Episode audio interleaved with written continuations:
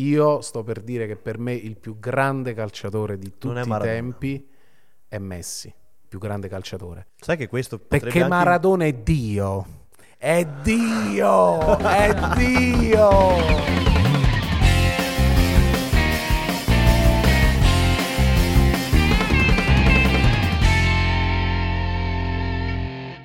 Bentornati a Super otto, il podcast di Ciak Club, e oggi io ed Edoardo siamo al negozio di Sky Service in via Washington Milano e per la prima volta è qui con noi un ospite.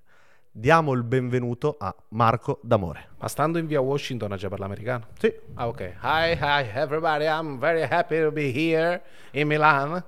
Che ricorda un po' lo sketch della Subaru Baracca di Adagio esatto, con esatto, Skylab via Washington, proprio quello. mister Jones. O Southwest anche questo mm. accento, eh.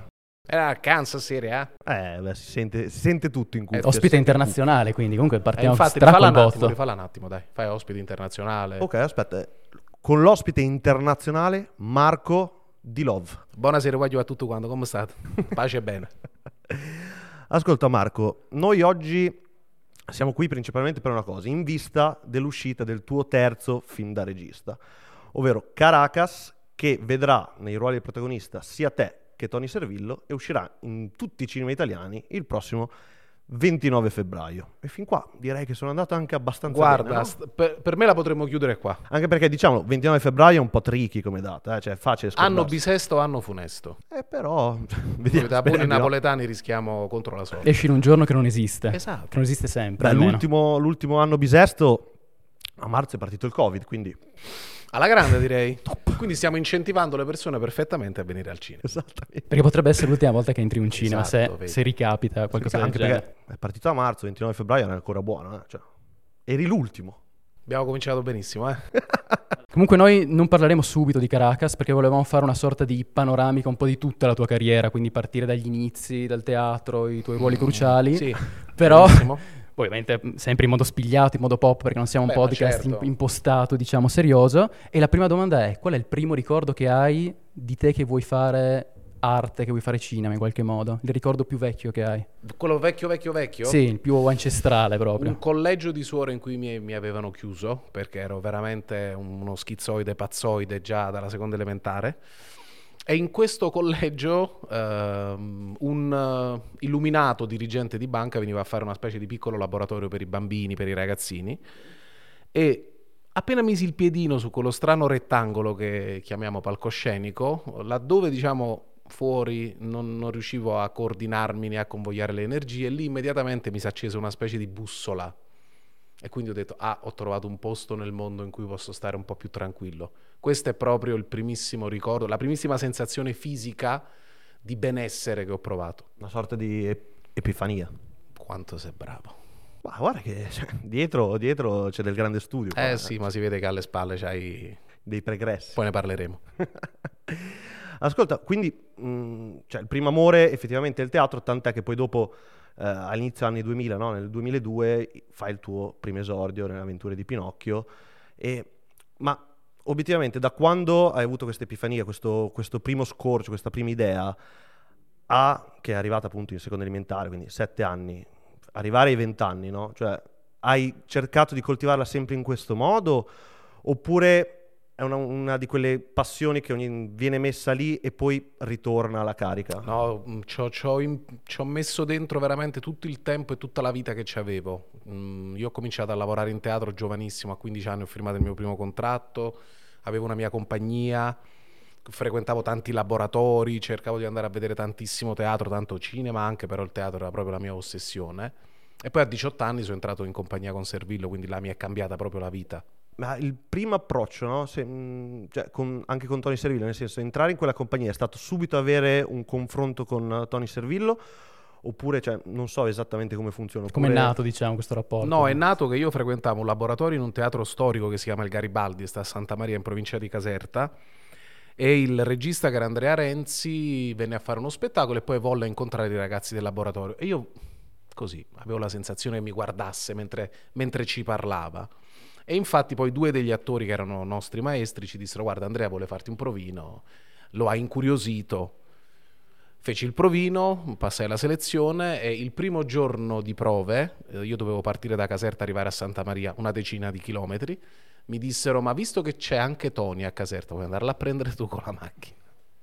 E quindi io mi feci, sai, uno di quei bei viaggi di imbarazzo, senza dire una parola, pensando: ma posso aprire un finestrino, mettere un po' di musica, parlare con lui, finché a un certo punto ovviamente lui, che è molto generoso e intuisce l'imbarazzo altrui, disse: stai tranquillo, parliamo, levati di dosso. Sì, ti ha messo a suo agio, insomma. Sì. Ah, quindi qui siamo intorno ai primi anni duemila, no? Circa. Sì, era esattamente duemila duemilauno.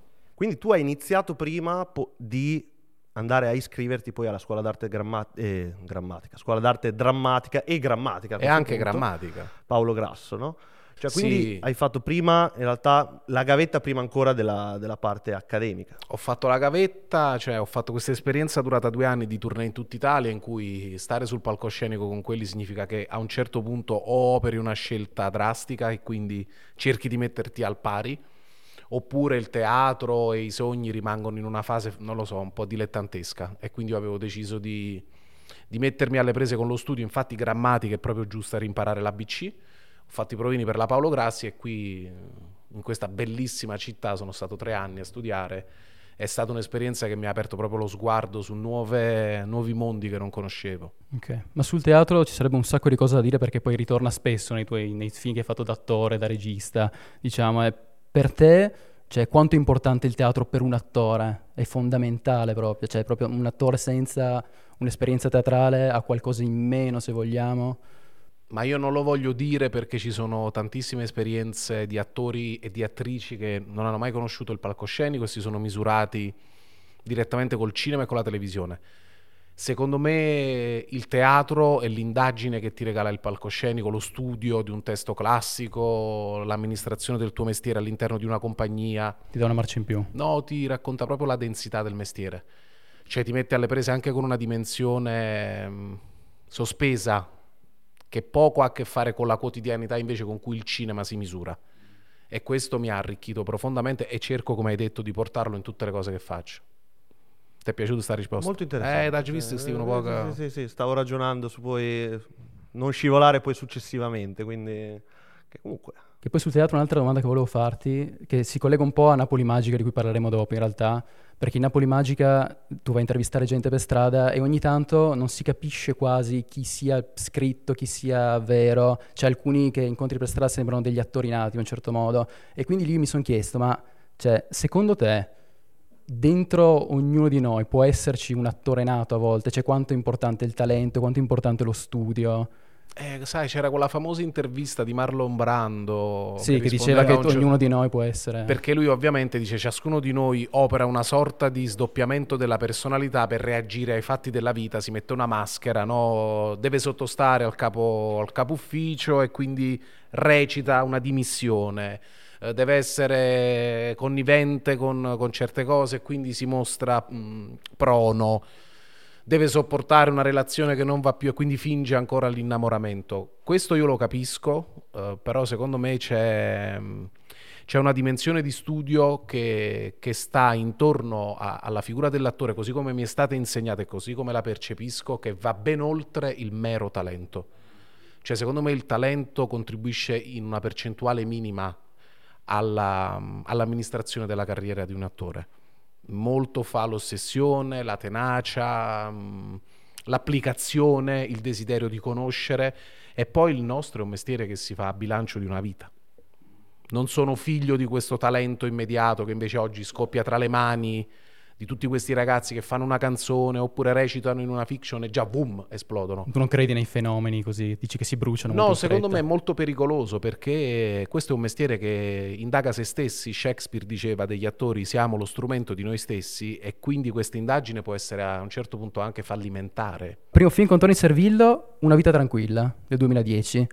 Un ricordo che hai del lavoro di quel film, di, quella, di quell'esperienza lì? Guarda, lì ho vissuto una sorta di metodo all'americana, rispetto al quale io sono distante anni luce, sia per formazione che per cultura, perché io e Francesco Di Leva siamo stati presi mi viene da ridere perché mi ricordo delle scene. Siamo stati trasportati in questo paesino del Mainz che si chiamava Wiesbaden, un paese lindo, pulito, perfetto, con queste famiglie meravigliose di piccoli commercianti, di bottegai, tutti biondi, tutti afani, tutti magri. E quindi io e Francesco, come i due personaggi del film, ogni tanto ci trovavamo a girare per la città e venivamo guardati come fossimo due extraterrestri arrivati da Pluton settantatré, tutti neri, barbuti, vestiti in maniera diversa. E quindi abbiamo sentito anche quella sorta di estraneità che i due personaggi sentivano rispetto al luogo e alla difficoltà di stare là. E ci ha aiutato tantissimo rispetto all'interpretazione.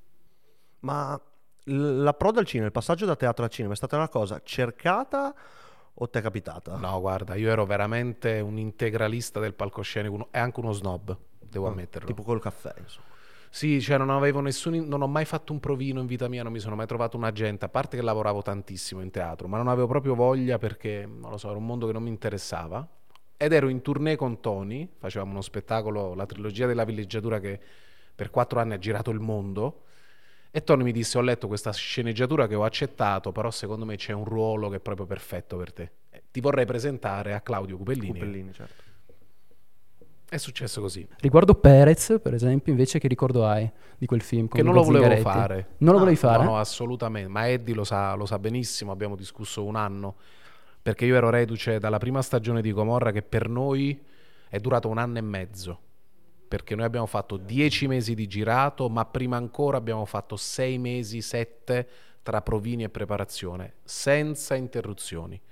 Quindi ero veramente colmo di quell'esperienza, dovevo anche prenderne un po' le distanze. Quindi non volevi farlo per stanchezza, non perché non no, ti convincesse non volevo, il film? No, non volevo farlo perché sentivo delle analogie, però ho imparato col tempo che, al di là delle storie che ti offrono, molto spesso i film sono delle esperienze di vita, che per quanto mi riguarda, non avendo una velleità così accesa di fare decisamente l'attore, sono regali. E allora per me incontrare Luca, ritornare sul set con Eddie che, che viene dalla mia stessa città, che è Caserta, e con cui ho fatto il suo primo corto.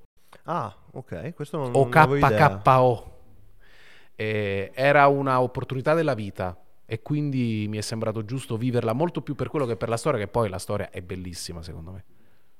Ma appunto hai citato Gomorra, no? Cioè, quindi tu nel duemilaquattordici vai in onda la, la prima e stagione. E avevamo cominciato duemilatredici. duemilatredici. Tra l'altro su YouTube io ho trovato anche il provino, ehm, dove poi c'è la direttrice del casting che racconta che effettivamente tu sei stato nella prima tornata di, di provini per Ciro e dopo ne sono seguiti un'altra ottantina, per poi dei provini che sono durati quasi un anno, come dicevi tu prima.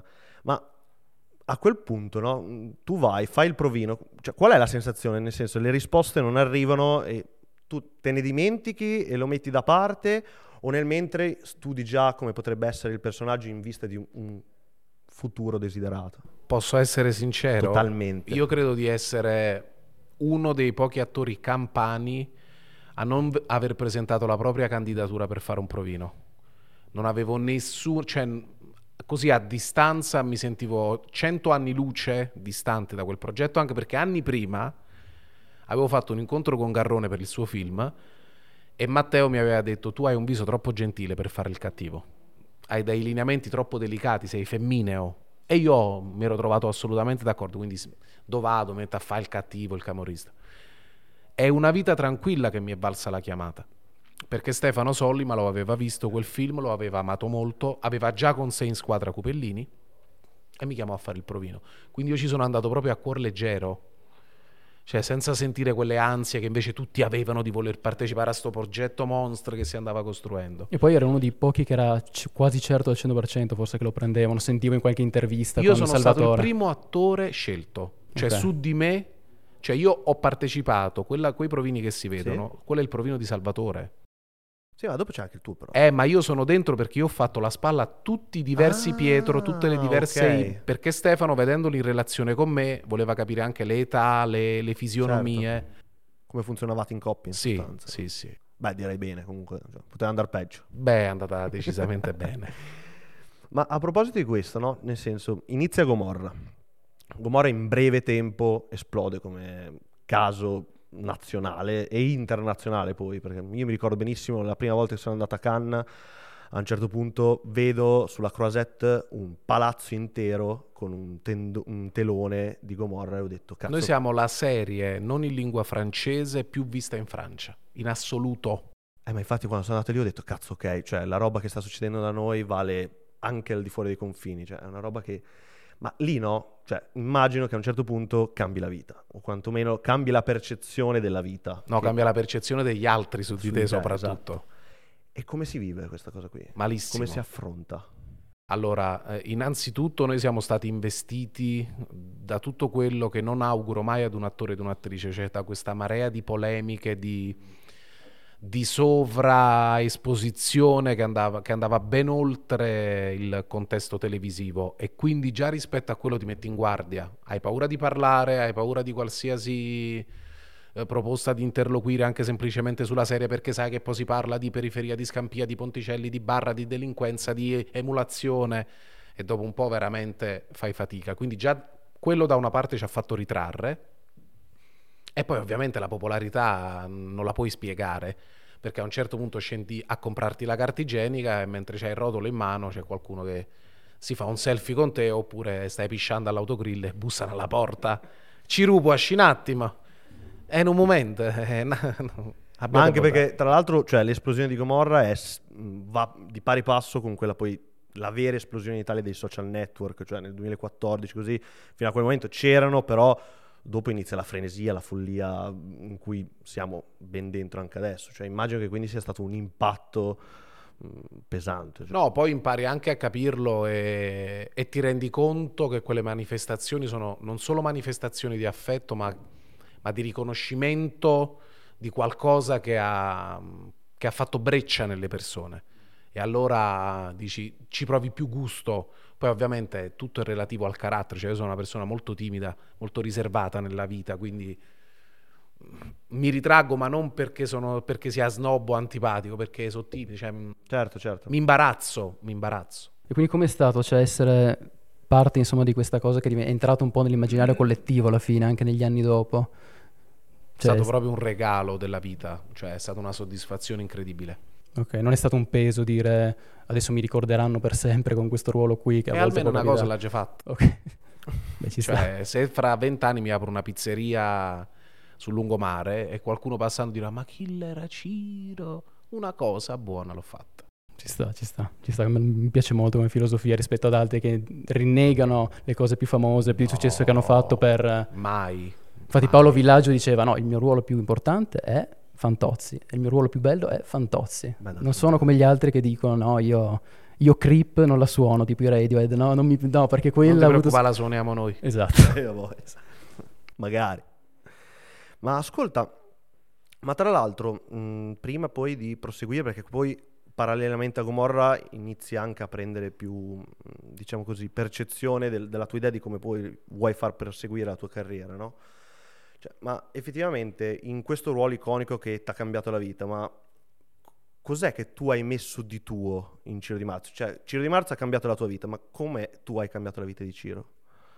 Io ho cercato di mettere in Ciro mh, cose che mi appartengono molto, cioè molte fragilità, molte debolezze, molte perplessità rispetto alle cose che faccio, e questo ha creato veramente un, un, uno, una scintilla incredibile, ed è la ragione per cui secondo me questo personaggio è diventato così intrigante, perché io quello che mi sono sentito ripetere spessissimo rispetto a Ciro è è un pezzo di merda, lo odio, però però però e me dentro quel però C'è, c'è anche la rappresentazione di un'umanità del personaggio, che c'è, esiste, anche per il semplice fatto che è un essere umano e non... Cioè quel tipo di tridimensionalità. Diciamo. Sì. Ma la bellezza del cinema, di quel tipo di cinema lì, come i film di gangster di Scorsese, no? Che sono dei pezzi di merda di personaggi, però c'è quella sorta di fascinazione, di empatia, l'ambiguità, secondo me, delle opere d'arte è fondamentale alla fine. Cioè non fare il film che è contro e basta, o è a favore e basta. Che no, no. Ma avere ma... quella sorta di... Cioè il film ovviamente è contro, però il fatto, quella più sottile simpatia che si crea tra lo spettatore e anche un personaggio negativo, secondo me cioè, è fondamentale, dà quel pizzico in più al, all'opera, eh, altrimenti non avrebbe empatia, certo. ma poi è, significa non, non esprimere un giudizio, che secondo me è un'operazione che un'opera d'arte non dovrebbe mai fare. Esatto. Sì, son, diciamo che sono estremamente d'accordo su questo, anche perché appunto già il non esprimere giudizio dà una tridimensionalità, quella che dicevamo prima, nel senso, e in più lascia anche, secondo me, più, più mano libera allo spettatore, ed è la base della vita, cioè altrimenti se, se devo ricevere un prodotto già fatto e finito in cui io non metto niente di mio, secondo me è un passettino indietro rispetto all'opera d'arte. Non so poi se... No, io sono d'accordissimo, per me lo spettatore è un partecipante attivo, eh, guarda Caracas, certo, alla fine la conclusione la trae solo lo spettatore, esclusivamente, sì. Quindi lasciare dei, dei sospensivi rispetto a quello che accade, alle entità dei personaggi, è proprio un regalo che un autore può fare a uno spettatore, a un lettore. Sì, sì, sì, ho detto spettatore perché sei in quell'ambito, ma, ma, ma pure, cioè, uscendo e andando nella musica, è chiaro che la parte dello spett- del, dell'ascoltatore, in quel caso lì, del, del fruitore finale, diciamo, è, è, è fondamentale, ma allo stesso modo in cui quando uno va nel museo si sofferma davanti a un quadro e poi è lì che inizia il tuo di percorso, cioè il quadro arriva fino alla cornice, e poi dopo tu quello che vai a mettere dentro il quadro, secondo me, è il vero regalo dell'autore, ecco. La classica frase: un'opera d'arte viene vista da dieci persone, sarà diversa per ognuna di quelle dieci, insomma. Una, ognuna di quelle dieci riceverà qualcosa di diverso, insomma, avrà un'opinione diversa. Ed è quello il bello anche delle opere che non spiegano tutto. Infatti guardando Caracas si dice: ok, Marco è uno che non ama quel tipo di cinema lì, che vuole spiegare tutto, ma gli piace lasciare un po' in sospeso. No, ma anche sai perché? Perché non capisco tutto io in primis. Ok. No, o, me, o per meglio dire, non capisco tutto qua. Ci sono cose che io percepisco con il cuore. Mm-hmm. O, o che sono semplicemente, semplicemente un getto istintivo, perché anche così si fa il cinema, secondo me, anche così si fa il teatro, cioè ci sono cose inspiegabili che però si fanno perché senti che sono giuste, che sono in bolla, allora non ne capisci, come ti faccio a spiegare a te, oppure come ti faccio a dire è solo così, eh, attraversalo tu, passaci tu dentro, e magari sei tu che mi dici a me guarda che secondo me, io dico ah sì, forse. È molto linciana come cosa questa. Ah, come cosa? L'ha sentito? L'ha detto. Guarda, bene poi. Eh? Io vorrei, se potessi esprimere, cioè, se potessi parlare con Dio, gli direi: fammi un favore, fagli vedere Caracas al lince. Infatti, io volevo, volevo, volevo dirti sta cosa, l'anticipo adesso, visto che ne parliamo, ma a me la ciclicità di Caracas è anche un po' questa. Sì. Strade sì, perdute, un pochettino. Sì. Sì. Ok. Totale. Beh, effettivamente noi quando ci siamo sentiti dopo averlo visto, questa è la prima cosa che lui mi ha detto, cioè io ero andato più sulla parte nucleo, che, su cui poi torneremo perché mi interessa tanto, lui subito è partito con Strade Perdute, ho detto sì, cazzo, mi ricorda eh, un pochino quella cosa lì, eh. A me Lynch mi ha proprio devastato l'esistenza, quindi sicuramente tante di, ovviamente che io traduco in maniera inefficace e maldestra perché stiamo parlando di un Bones. genio, però è uno di quelli che mi ha decisamente segnato. Mm. Strade Perdute penso il mio preferito in assoluto dei suoi film, non so. Sì, forse anch'io. Non lo, non lo devo rivedere perché l'ho visto solo settantasette volte. Ah, eh, solo... Però ok. Ma me lo rivedo un'altra volta. E comunque anche la sessantottesima non basterà per capirci tutto. È quella, è quella, eh, il bello è quello. Sì, la bellezza sì. È quella. Poi arriviamo al tuo esordio da regista, no? Che diciamo una cosa. Cioè, eh, ehm, secondo me ci si è soffermati un po' troppo poco in ambito italiano su quanto questa cosa sia un unicum prima, durante, dopo... ma non in Italia, cioè eh, esce eh, I Molti Santi del New Jersey qualche anno dopo ehm, di, dell'Immortale, però è una roba diversa perché è comunque uno spin-off, è un prequel totalmente diverso, però in mezzo, cioè... questa è in mezzo a due stagioni, in più è il, la, l'interprete del personaggio che cosceneggia e dirige il film che fa da gancio a due serie e crea un rapporto di cross-medialità tra serie, film, serie, che non è che non si è fatto in Italia, non si è fatto nel mondo. Cioè... Infatti, se io avessi fatto questo film in America e avessi presentato questa quest'idea, che è mia, perché su questo rischio proprio la vanità, ma quest'idea è solo mia, si sarebbe parlato di progetto clamoroso, l'apripista di chissà che cosa, invece come tu giustamente dici, sì, sì, è come una roba, ah, ok, va bene. Cioè, nonostante tra l'altro il film sia andato anche bene, no? Il film ha spaccato proprio il culo. Ha spaccato il culo. Ha tirato un gancio alla stagione dopo. Ma non solo, è riuscito in, un, in una cosa che io avevo anticipato ai produttori e al broadcaster. L'Immortale è stato visto da chi schifava Gomorra. Sono andati al cinema e poi hanno fatto il passaggio... contrario di quello esatto, che tendenzialmente esatto. si fa. eh, ma infatti questa cosa è una cosa in, ma in, cioè, a prescindere dal film che è ottimo adesso di cui parliamo, ma proprio la natura del progetto, cioè è una roba da folli, da folli veri, eppure ha funzionato, perché io guardandolo mi sono anche cercato di immedesimare in chi mh, non aveva visto Gomorra, cioè che comunque era quello l'obiettivo obiettivamente. E funziona benissimo anche funziona senza ricordarsi perfettamente, cioè. Funziona perfettamente. Questa cosa è stata in- incredibile e tra l'altro trovi anche una dimensione. Ti posso confessare, è la prima volta che qualcuno lo certifica così, come ah, state okay. facendo voi. Beh, bene. Allora. Non me l'ha mai attestato nessuno sto bene, merito. Bene. Perché io dopo sono andato, già all'epoca quando esce Gomorra, sono andato a cercare effettivamente dei casi simili. E in quel modo, piazzato tra due stagioni, non esiste. E non è esistito dopo. Esisterà. Vedrai. Attenzione. Ricordati questa... sti parola. Ok, questo, questo lo teniamo questo mezzo come spoiler. Chiamate Carlo Giuliano e fatevi battere una news. Ma dovessi raccontare di cosa parla Caracas, diciamo, la storia del film, per raccontare a chi guarderà il film, insomma, cosa aspettarsi? Ah, innanzitutto va detto che Caracas trae spunto da un romanzo di Ermanno Rea che si chiama Napoli Ferrovia, che è il racconto di un'avventura realmente capitata al grande scrittore napoletano, che torna a Napoli dopo più di quaranta anni di lontananza e si imbatte in questo strano e ambiguo personaggio che si fa chiamare Caracas, non diciamo perché, che è stato un ragazzo che ha um, vicinissimo agli ambienti di estrema destra e quindi con questi valori legati alla patria, al rigore, alla precisione eccessiva, al desiderio di pulizia, che a un certo punto della sua vita dice di se stesso di non potersi più chiamare occidentale, quindi fa un percorso di conversione verso l'Islam.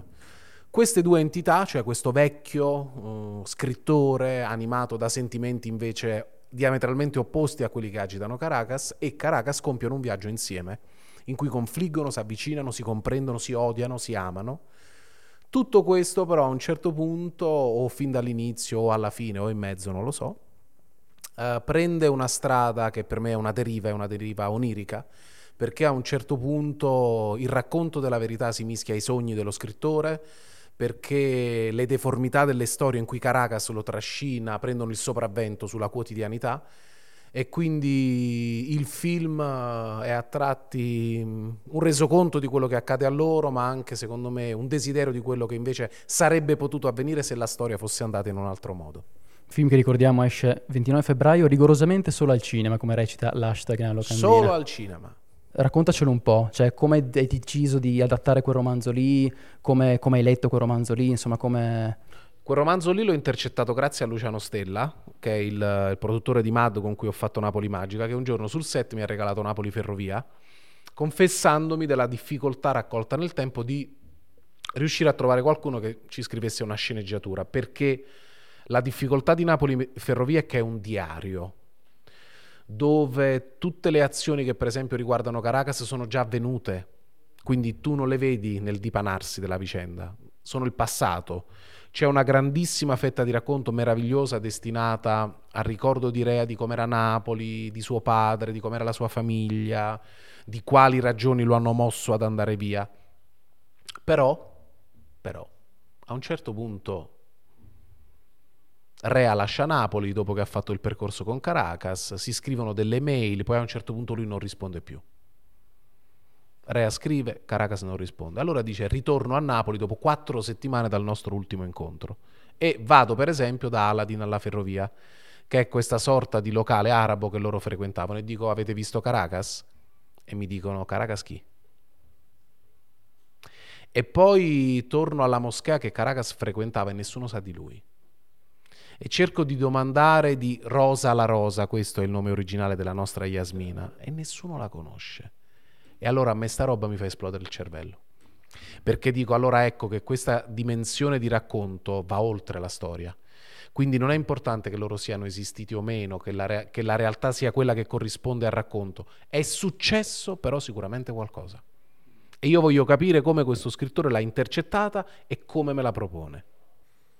E da quel punto di vista, no? Cioè, quindi tu vai a lavorare su, quel, su quella parte e poi ci vai lì a mettere il tuo, i tuoi riferimenti, la tua parte onirica, e tra l'altro anche, lì vai anche, secondo me, a lavorare molto appunto sulla questione, mh, diciamo, del personaggio di Caracas, di questo suo essere eh, anche lui mancante di un nucleo, che però quel nucleo viene sostituito prima dalla patria, poi mh, dall'Islam, successivamente ancora ritrova un rapporto appunto col personaggio di Toni Servillo, cioè, quindi tu vai a lavorare su questa, vai a lavorare sempre con quello stile che dicevamo prima, che richiama Lynch e quant'altro, poi però c- riporti dietro tutto il bagaglio che avevi accumulato fino a quel punto, no? Quindi è, anche da questo punto di vista Caracas, Caracas inteso il film, è una sorta di punto d'arrivo di un percorso, comunque un punto importante, ecco, di un percorso che si sviluppa da tanto tempo. Però per esempio vedi nella dimensione realistica del racconto, eh, per cui ho, ho, ho preso assolutamente ispirazione da quello che Rea racconta, lui scrive di questa matrice fascista e poi islamica nel duemilasette. Pensa con che lungimiranza rispetto al presente. Però che cosa mi interessa a me di quei due racconti? Innanzitutto che questi due mondi in cui Caracas cerca asilo sono proprio due contenitori. Cioè per me lui si sarebbe potuto imbattere in un, butti- cosa, sì. in un buddista comunista. Senza sarebbe dubbio. Stata la stessa cosa. Nella misura in cui però quelle scelte siano estreme. Come la prima scena del film. Totale. Viom! Quella caduta.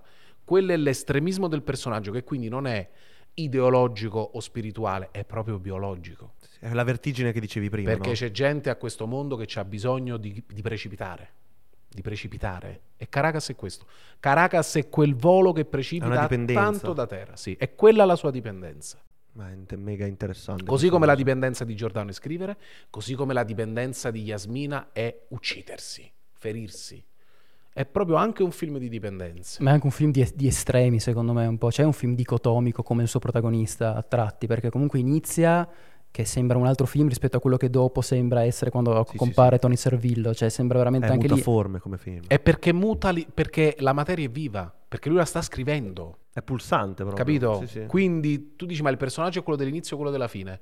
Allora so, forse sono tutte e due, oppure, ma forse è morta all'inizio e lui gli fa una sorta di, come dire, di, di omaggio riraccontando la sua storia, ma è il fascista dell'inizio o era già quell'arabo morto a terra?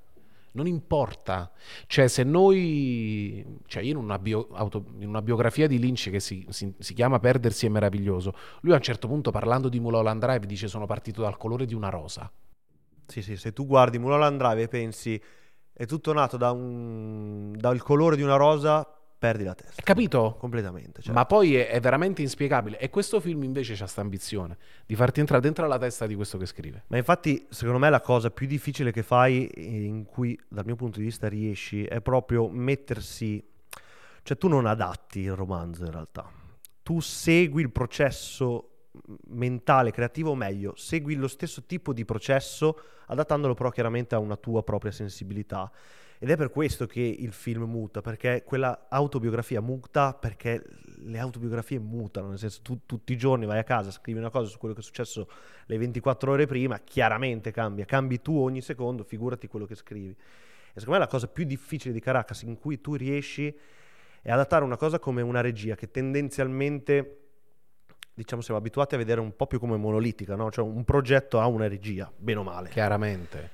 E lì invece muta, muta insieme alla materia, come dici tu, ed è questa pulsione, questo ribolle Caracas, no? Come tra l'altro ribolle il suo protagonista, come bollono le pulsioni, cioè per Caracas la dipendenza della vertigine che si tramuta poi tra l'altro in, in questo caso in fascismo e islamismo, ma anche i rapporti amorosi sono estremi ed estremisti, no? Qualsiasi tipo di reazione, poi chiaramente non entreremo nelle singole reazioni, qualsiasi tipo di reazione di Caracas con qualsiasi personaggio è una vertigine, no? Cioè, è estrema, e questa è la cosa forse veramente più interessante.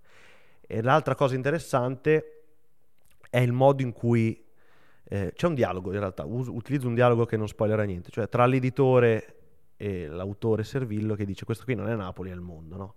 E tu in Caracas obiettivamente mh, sappiamo che è Napoli per, per questioni narrative, perché lo sai, viene detto, ma se tu accendi al minuto quindici in poi può essere qualsiasi città oscura, cioè guarda, questo è una Gotham City, è, per dirci, cioè.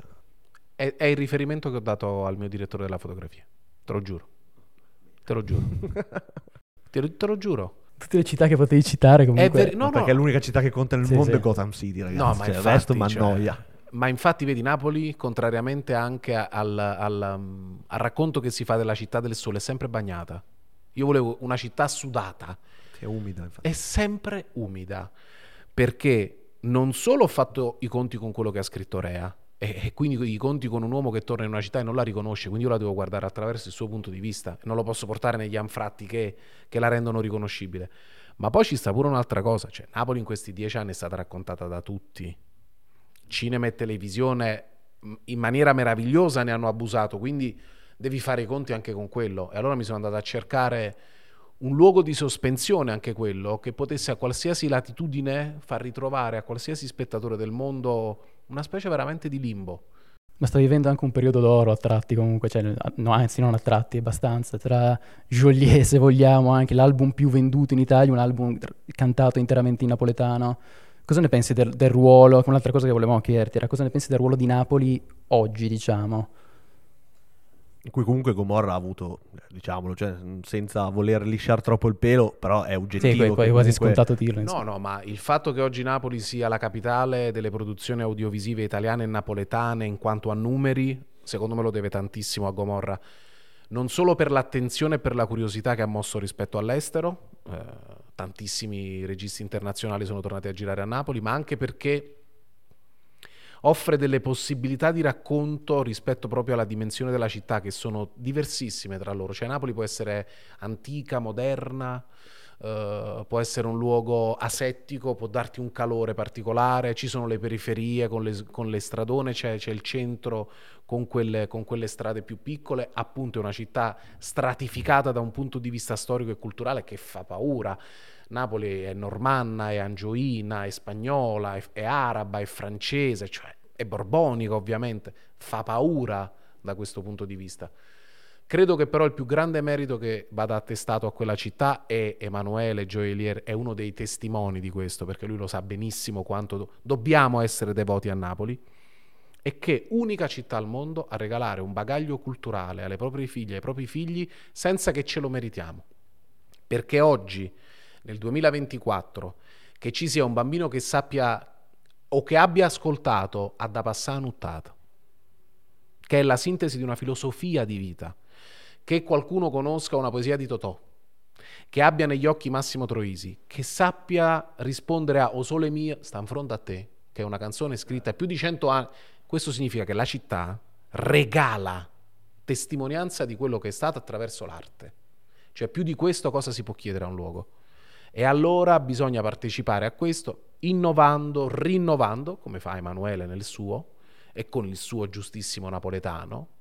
Tra l'altro secondo me Gomorra ha avuto anche questo pregio enorme, cioè rifar tornare fuori dai confini locali mh, la lingua, nel senso che è fantastica. Io per esempio, io da Gomorra dopo ho scoperto i Cossang e Luchè. Cioè, io Luchè, per me non esiste niente oltre Luchè nel, nella vita. È forte? No, nella vita proprio non esiste niente. Per me e la mia fidanzata ascoltiamo solo Luchè. Da lì poi siamo arrivati chiaramente a Joliet per eh, cose.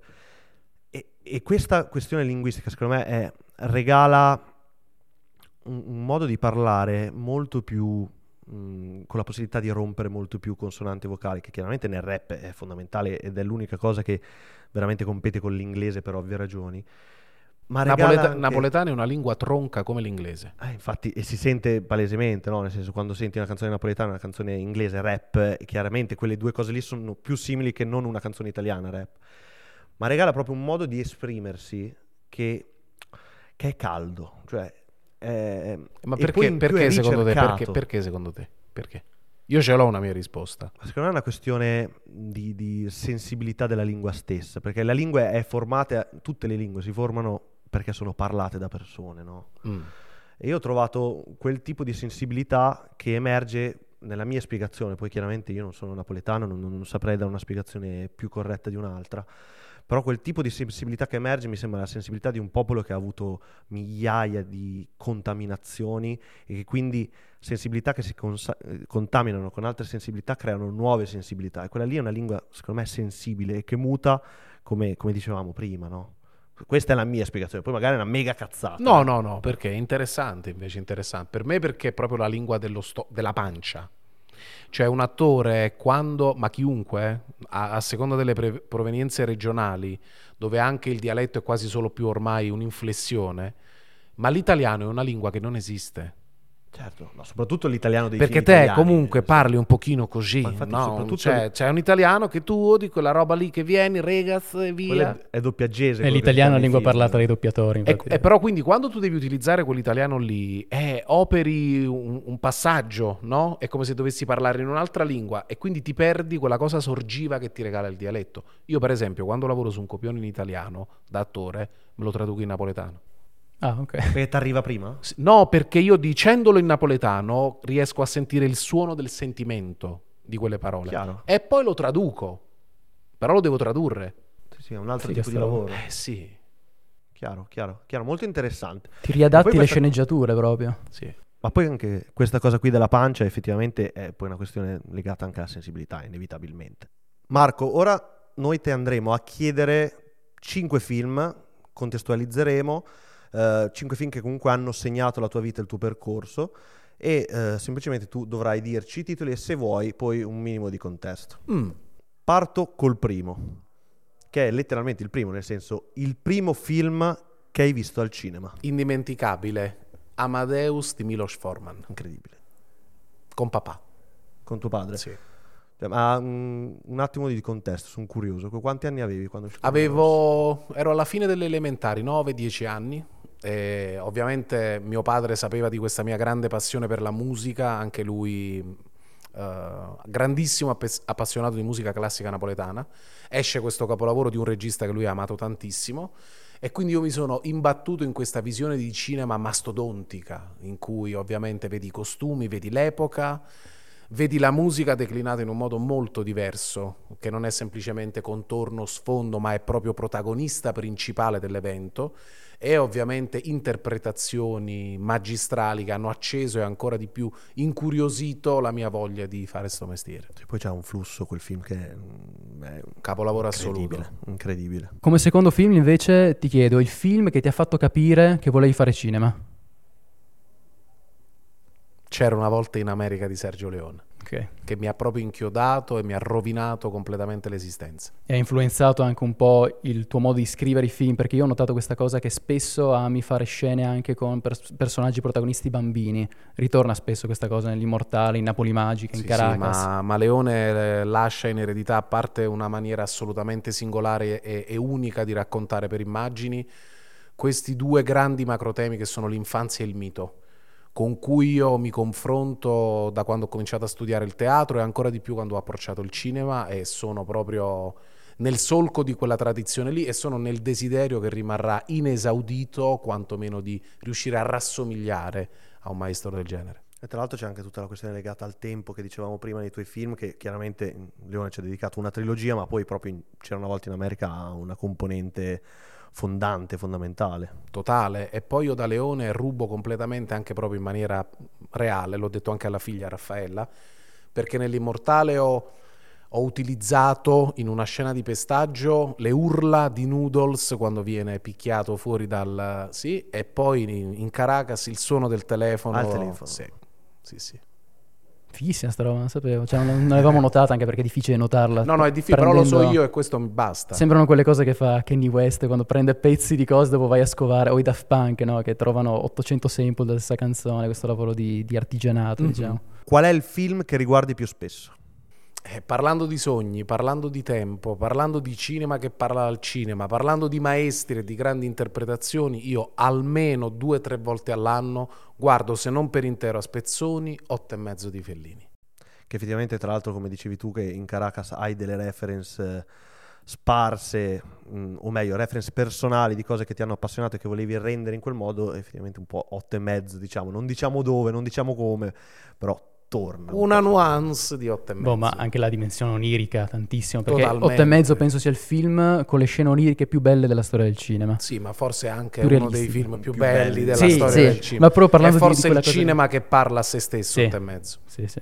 Prossima domanda, allora, il film che consigli a tutti? Allora, se dovessi pensare a qualcosa di immediato che per, per racconto, per comuni- comunione tra i personaggi, anche per, per meravigliosa semplicità del linguaggio può arrivare al cuore di tutti, forse direi L'attimo fuggente. Ok. Ah, questa è una chiamata che sinceramente non mi aspettavo, però ehm, trovo che effettivamente abbia tutte le carte in regola per essere il tipo di film anche da avvicinare, esatto, qualsiasi tipo di spettatore, per far, inna- per far innamorare, per far innamorare. Sì, è più accessibile, diciamo, può, può arrivare un po' a tutti, diciamo, una di quelle grandi opere e che poi essere... sai, c'ha quell'afflato di speranza rispetto a quello che in apparenza non si riesce a fare, ma che invece si può fare anche con l'aiuto degli altri, oppure intercettando le intuizioni di qualcuno che ti suggerisce e ti dice puoi farcela, cioè secondo me ti apre proprio il cuore. E ora veniamo all'ultima delle cinque domande. Io, Marco, ti chiedo qual è il film che ti commuove ogni volta che lo guardi o che lo riguardi? Beautiful di Iñárritu. Ah, il maestro González Iñárritu, come mai? Perché anche lì, vedi, lui a un certo punto mischia con una sapienza i mondi, perché lì c'è un racconto straziante della vita di quest'uomo alle prese con una comunità devastata, con una famiglia distrutta, però ci sta quello scalino che lo porta oltre, no? Questa capacità che lui ha, parlare, che ha di parlare con le anime dei defunti, che vive come una condanna, che vive in maniera straziante, che poi il dono che passa a sua figlia. E poi perché secondo me dentro quella piccolissima scena in cui a un certo punto Bardem con sua figlia si trovano a correggere i compiti e la figlia gli chiede come si scrive Beautiful e lui maccheronicamente dice così come si pronuncia Beautiful, ha ah, secondo me quel, quel, quelle sferzate che sanno dare, dare gli autori, che con una frase ti raccontano il senso di un'esistenza, cioè quella bellezza non importa come la scrivi. E quell'altro diventa anche il titolo, quindi è... conclude proprio il cerchio in, sì, in modo totale. Sì. E ora passiamo alla sezione successiva, ovvero quali sono le opinioni impopolari di Marco D'Amore. Cioè, devo dire cose che, che sono... dividono l'opinione pubblica. Ma non proprio che dividono, semplicemente che questioni relative a titoli, film, autori, registi, quant'altro, quello che preferisci, eh, sempre in ambito cinematografico, serialità televisiva, che eh, sostanzialmente pensi che siano contrarie all'opinione dominante. Ah, quindi diciamo strettamente in ambito cinematografico? Oddio, se ti vuoi puoi allargare, vedi tu, eh, io non ti metto le briglie. Ma guarda, io se potessi ragionare tra me e me ti farei tre ordini di categorie. Una che riguarda il cinema, una che riguarda la società e invece un'altra che potrebbe essere veramente la mia condanna a morte. Cioè? Quindi da quale vogliamo partire? No, la eh, beh, morte? Dici tu. No, la morte la lasciamo per ultima perché... Partiamo dal cinema, dai. Allora, se potessi dire una cosa impopolare... Secondo me il cinema italiano è più figo di quello americano. Ok. Ma che... Um... che è impopolare rispetto a, a quello che si dice spesso oggi? No, è oggi. Impopolare rispetto ai numeri che ah, okay. facciamo.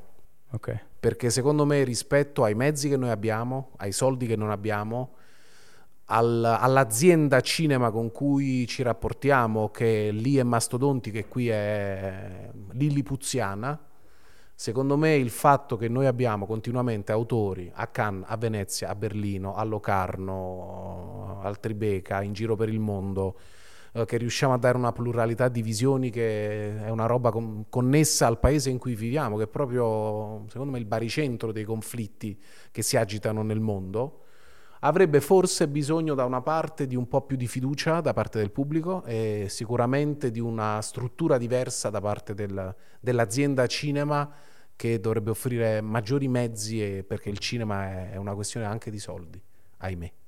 Ma un'opinione invece magari su un film, cioè per esempio potrebbe essere questo film non è piaciuto a nessuno, invece a me è piaciuto, non l'ho mai detto, non lo dico mai, dico. Questo film non è mai piaciuto a nessuno. Un film che per te è sottovalutato o sopravvalutato, anche come preferisci. Insomma, di sottovalutati ce n'è... C'è il cinema italiano, hai detto. C'è quindi praticamente tutto il cinema italiano. Il primo ma... che ti viene in mente. Ma guarda, per esempio, secondo me, ultimamente Antonio Albanese ha fatto un film veramente di grandissimo coraggio, misurandosi con una storia ferocissima che forse proprio per la complessità del, del tema, già per quello ha, ha respinto la massa. E a me questo atteggiamento spaventa tantissimo, perché io sono stato educato invece a misurarmi con la complessità e non accontentarmi di chi invece mi dà già la pappetta pronta, mi siedo, sto lì come se mi mettessero un imbuto che butta giù tutto.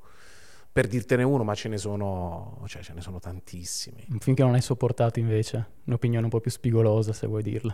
Un film che non ho sopportato. Magari ti ha avuto successo e che tu hai detto, ma sta roba a me sembra una cagata. Ma devo dire la verità, mh, nel, nel diagramma molto complesso di un autore come Garrone, che io amo visceralmente, il film di maggior successo, che è il Pinocchio, non mi è piaciuto per niente.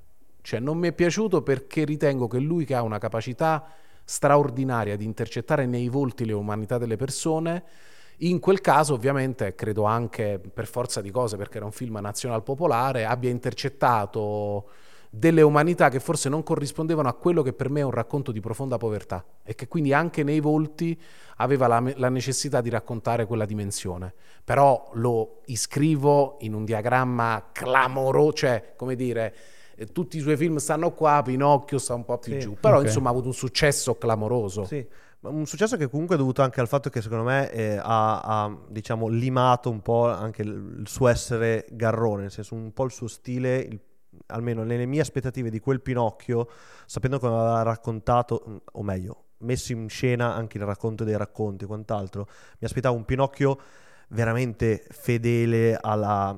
alla matrice originale del racconto di Collodi, che è una matrice dura, cioè beh, veramente dura, veramente spaventosa in realtà, cioè è spaventoso addirittura nella sua versione disneyana Pinocchio, nella sua matrice originale eh, è terrificante. Mi, mi aspettavo effettivamente che Garrone andasse un po' più in quella direzione, però comunque a questo punto però sono, sono troppo curioso di chiederti le opinioni popolari che non c'entrano col cinema, perché lì... Ma se dovessi enunciare una mia opinione impopolare, riguarda sicuramente questa tendenza dell'umanità a non voler invecchiare. Ok. Quindi veniamo anche un po' alla paura della morte, dici? No, no, no, per me, per dirla con, con De André, è proprio è triste trovarsi adulti senza essere cresciuti, e quindi questo non ha solamente a che fare con questa ossessione del corpo, no? Per cui va costantemente rinvigorito, cambiato, ringiovanito, ma anche a, credo che questa cosa segua di pari passo una, diman- una dimensione dell'età che, che deve necessariamente cambiare la visione sulle cose. Cioè quando si è giovani si è giovani, poi c'è un momento in cui si è maturi, e quando si è vecchi si è vecchi. Cioè bisogna portare... Accettarsi. A... No, ma non solo accettarsi, ma anche riuscire a rispondere a quell'età con uh, un po' di serietà in più, secondo me. Molto interessante questo, che tra l'altro in parte si ritrova anche in alcuni tuoi personaggi, no? Sicuramente. Sicuramente, per esempio, in Un posto sicuro c'è quella necessità di andare oltre.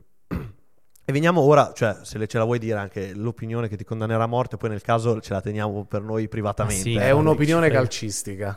Azz, qui allora si rischia, si gioca nel campo da gioco degli adulti, eh? Cioè...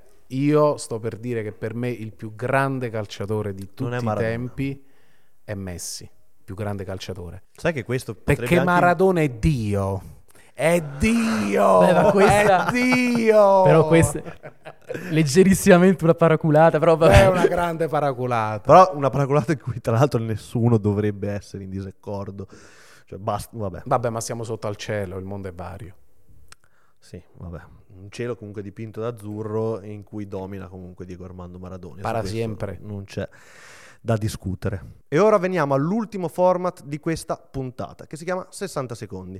Un format in cui facciamo un numero di domande a Marco e Marco dovrà dim- di rispondere al massimo numero di queste domande in soli sessanta secondi. L- le possibilità di risposta molto semplici. Sì, no, passo. Ora Eddie leggerà le domande e Marco risponderà, mentre io mi limiterò a tenere il tempo. Dimmi quando ci sei, Eddie. Countdown. Vai. Via al tempo. Tieni ancora un diario per ogni personaggio che interpreti? Sì. Credi nel destino? No. Riguardi mai film in cui reciti? No. Hai mai rifiutato un ruolo che poi hai rimpianto? No. È sbagliato vedere i film su smartphone? Sì. Reciteresti mai in un film horror? Sì. Ti manca Ciro Di Marzio? Sì. I social hanno migliorato il mondo? No. I Beatles sono meglio dei Rolling Stones? Sì. Credi nell'amore a prima vista? Sì. Cambieresti la tua carriera nel cinema con quella da musicista? Sì. Credi nelle seconde opportunità? Sì. Un vero attore deve partire dal teatro? Sì. Scambieresti un Oscar con il, con il Napoli che vince la Champions? Sì. Esistono altre forme di vita intelligenti nell'universo? Sì. Dovrebbero far vedere Caracas nelle scuole? Sì. Sei felice? Non è una mia ambizione. Stop! Scusate, l'ultima la dovevo dire. Bellissimo. No, è perfetta così, amico mio. Ringraziamo Marco che è stato qui con noi, nostro ospite. Ricordiamo che Caracas uscirà in tutti i cinema italiani il prossimo ventinove febbraio. Ci vediamo nella prossima puntata di Super otto, il podcast di Ciak Club. Alla prossima. Grazie.